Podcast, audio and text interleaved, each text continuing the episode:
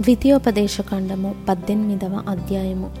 యాజకులైన లేవీయులకు అనగా లేవి గోత్రీయులకందరికీ ఇస్రాయేలీలతో పాలైనను స్వాస్థ్యమైనను ఉండదు.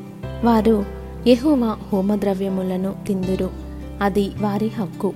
వారి సహోదరులతో వారికి స్వాస్థ్యము కలుగదు. యహోవా వారితో చెప్పినట్లు ఆయనే వారికి స్వాస్థ్యము. జనుల వలన అనగా ఎద్దు గాని గొర్రె గాని మేక గాని బలిగా అర్పించు వారి వలన యాజకులు పొందవలసినదేదనగా కుడి జబ్బను రెండు దవడలను పొట్టను యాజకునికి ఇయ్యవలెను. నీ ధాన్యములోను నీ ద్రాక్షరసములోను నీ నూనెలోను ప్రథమ ఫలములను నీ గొర్రెల మొదటి బొచ్చును అతనికి ఇయ్యవలెను. నిత్యము ఎహోవా నామమున నిలిచి సేవ చేయుటకు నీ గోత్రములన్నిటిలోను అతనిని అతని సంతతి వారిని నీ దేవుడైన ఎహోవా ఏర్పరచుకొని ఉన్నాడు. ఒక లేవీయుడు ఇస్రాయేలీల దేశమున తాను విదేశిగా నివసించిన నీ గ్రామములలో ఒక దాని నుండి ఇహోవా ఏర్పరచుకున్న స్థలమునకు మిక్కిలి మక్కువతో వచ్చినప్పుడు అక్కడ ఇహోవా సన్నిధిని నిలుచు లేవీయులైన తన గోత్రపు వారు చేయునట్లు అతడు తన దేవుడైన ఇహోవా నామమున సేవ చేయవలెను. అమ్మబడిన తన పిత్రార్జితము వలన తనకు వచ్చినదిగాక అతడు ఇతరుల వలె వంతు అనుభవింపవలెను. నీ దేవుడైన యెహోవా నీకిచ్చుచున్న దేశమున నీవు ప్రవేశించిన తరువాత ఆ జనముల హేయకృత్యములను నీవు చేయ నేర్చుకొనకూడదు.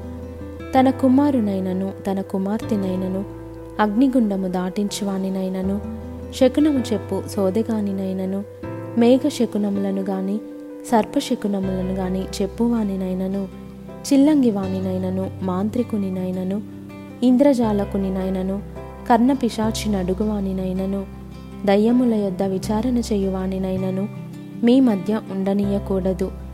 వీటిని చేయు ప్రతివాడును యహోవాకు హేయుడు. ఆ హేయములైన వాటిని బట్టి నీ దేవుడైన యెహోవా నీ ఎదుట నుండి ఆ జనములను వెళ్ళగొట్టుచున్నాడు. నీవు నీ దేవుడైన యెహోవా యొద్ద యథార్థపరుడవై ఉండవలెను. నీవు స్వాధీనపరుచుకొనబోవు జనములు మేఘ శకునములను చెప్పువారి మాటను సోదగాండ్ర మాటను విందురు. నీ దేవుడైన యహోవా నిన్ను ఆలాగున చెయ్యనీయడు హోరేబులో ఆ సమాజ దినమున నీవు నేను చావకయుండునట్లు. మళ్ళీ నా దేవుడైన యహోవా స్వరము నాకు వినబడకుండునుగాక ఈ గొప్ప అగ్ని నాకు ఇకను కనబడకుండునుగాక అని చెప్పితివి.